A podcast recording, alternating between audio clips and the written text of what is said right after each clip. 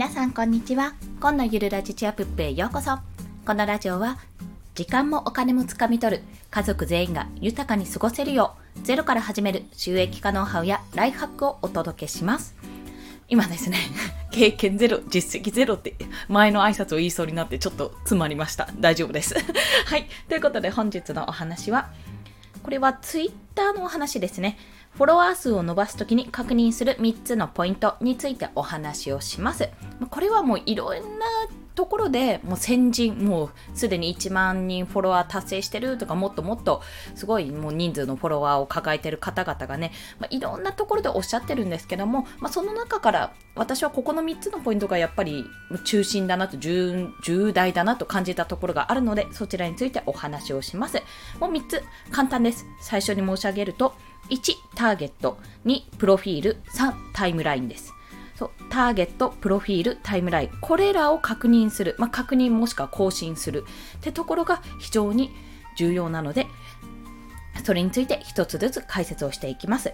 まずターゲットってところですね。もうこれはそもそもの話になってしまうんですけども、まあ、私の場合ツイッターですね。ツイッターのアカウントで一体何を誰に向けて発信をするかってところがやっぱり必要です。それは音声配信もそうだしブログでもそうだしもう至るところで結局誰に向けてあなたのないあの話してることを発信しているのってところが非常に重要になってくるんですね。というのは私の経験上私の場合は最初子育て情報から入っていたんですよ。自分が保育士とか子育て支援施設で働いてた経験と自分が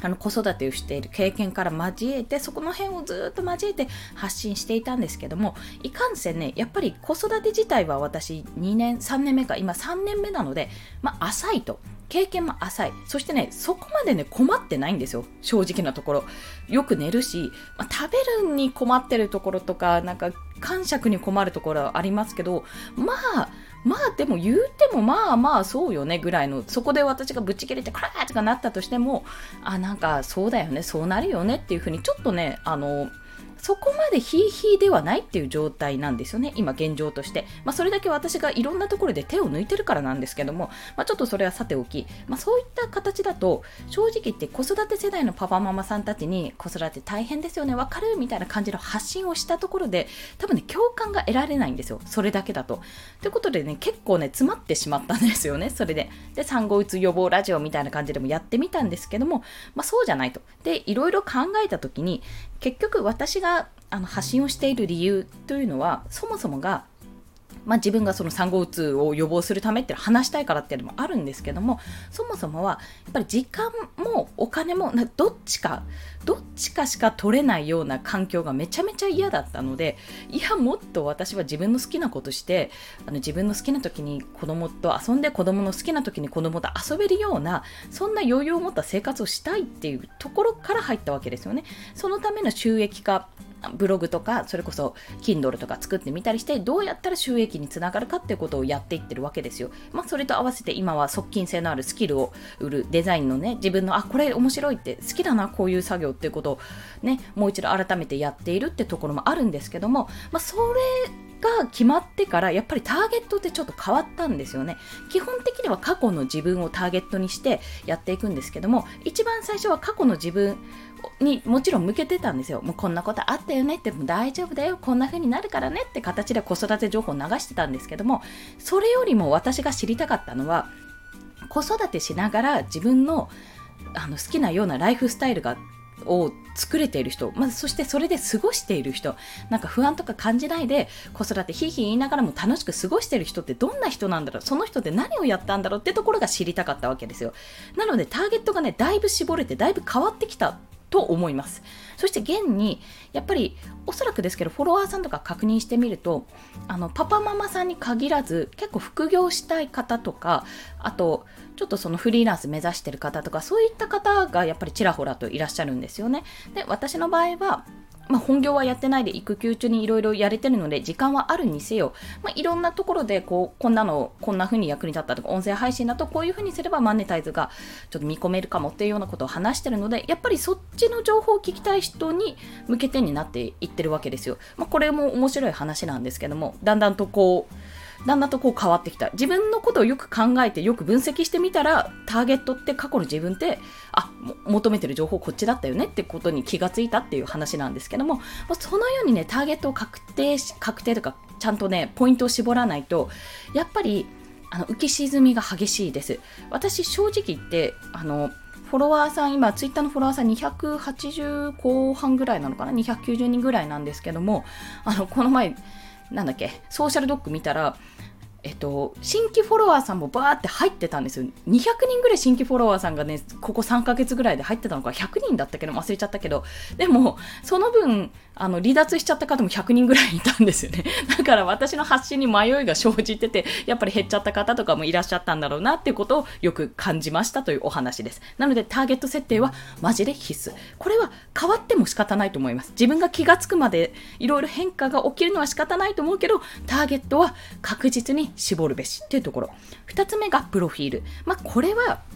ターゲットを絞ったら、まずあの自分が直すところってプロフィールだと思うんですよ。で、私も今ちょっとやりがちで、直す、直しの途中なんですが、今またね、直しの途中なんですよ。というのは、あの、どんな人かっていうのが、いろんなことややりすぎてて、どこに絞るかってとこに今行き着いてるんですね。やっぱり情報が多すぎると、結局この人何やってる人なんだろうってなっちゃうんですよ。まあそりゃそうですよね。で、まあ、自分の中では独り立ちするため、フリーランスになるためにどうするかってとこなんですけども、まあその情報を発信してるとともに、今やってて、こう、看板として背負ってるのは私はデザインなんですよ。駆け出しデザイナーってところなんですよね。駆け出しデザイナーを前面に出して、まあ、それでフリーランスを目指している2児の母っていう、0歳児抱えてる、2歳児抱えてる、あの、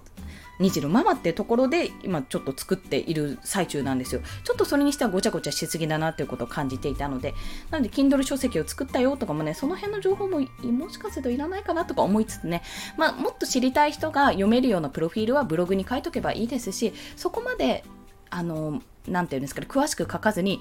まあ、それを発信をしていく中でね、お伝えできればいいかなと考えております。そのような形で、ターゲットが絞れたら、プロフィール、まあ、発信内容ですよね。そこに書いておくものも絞る。そして、その発信内容、それに対して自分が発信している情報が、相手、その聞いている方、見ている方ですね、にとって非常に有益とか、これはいい情報だなと思えるような情報を絞って発信する。そこがね、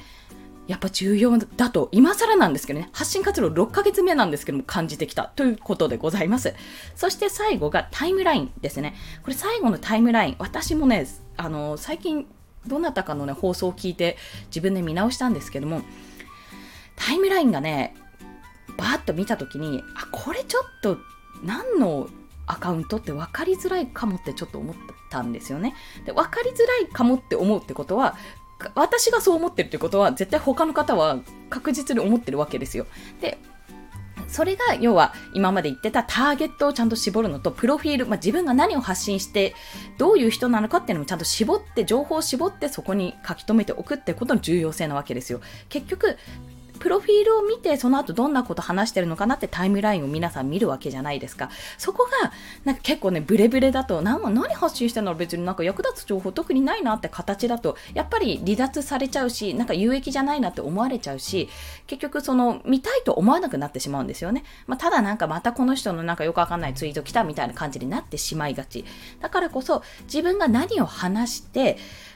どんな情報をどんな価値を提供するのかっていうところをしっかり決めてなおかつ毎日何通も更新すること。もうそれが本当に重要だなと感じましたって今更なんですけども。結構それも先人がね言ってるんですよ。メディアだと。もう一つの雑誌だと思えっていうこともすごく言ってるんですけども。やっぱりねどこかピンとこなくてようやくこの半年経った今ぐらいで、あ、確かにこの自分のタイムラインタイムライン見てても何もワクワクしてこないなってちょっと思ってしまったツイートとか見かけちゃったんですよね。あ、これじゃワクワクしないなと。どうワクワクさせるかっていうのが重要だと。そういったところを感じましたので、ぜひ皆さんに共有したいと思い、今回お話しさせていただきました。ということで、本日はですね、フォロワー数を伸ばすときに確認する3つのポイントです。1つ目、ターゲット。2つ目、プロフィール。まあ、内容ですね。3つ目、タイムラインです。いかに情報を狭めて、ポイントを絞って発信するか、価値提供を行うか、それを私は今後、まあ、今までもやってきたつもりだったんだけど、ちょっとそれはつもりだったってことで、今後ちょっとね、さらにあのもう少し戦略を立ててやっていくことで皆さんにどれだけの結果が出たかをご報告させていただきたいと思います。はい。その形で今日の合わせて聞きたいは、えっと、ブログを書きました。久々に。ワードプレスの方ですね。初心者必見 SNS を仕事にする方法というお話です。まあ、これはですね、フリーランスの学校の動画教材で学んだことを、まあ、自分なりに解釈をして、それをさらに、まあ、分解してとかちょっと噛み砕いたお話なので、いや、そんなの知ってるよって思われる方もいらっしゃるかもしれないんですが、そこから私が今学びに使わせていただいている無料と有料両方ですね、ある意味無料で使える、まあ、Kindle Unlimited で読めるような本もあの教材として私が読んでてあこれすごいなって思ったものをご紹介しておりますのでもしあまだ見たことないなって思われるものがありましたらと思ってはいブログ記事を貼らせていただきますそちらをどうぞご覧くださいそれでは今日もお聴きくださりありがとうございました。この放送いいねって思われた方、ハートボタンもしくはレビューなどいただけると泣いて跳ねて喜びます。ということでですね、えー、これから梅雨にはなるのかな？ちょっと曇ってるので怪しいんですけども、私はこれからお迎えに行ってきます。夕方での収録でございます。はい。それでは皆さん、今日も一日、というかまだまだね、今日、今日というかこれを収録してる時の夕方なので夜もまだまだございます。一日頑張っていきましょう。コンでした。ではまた。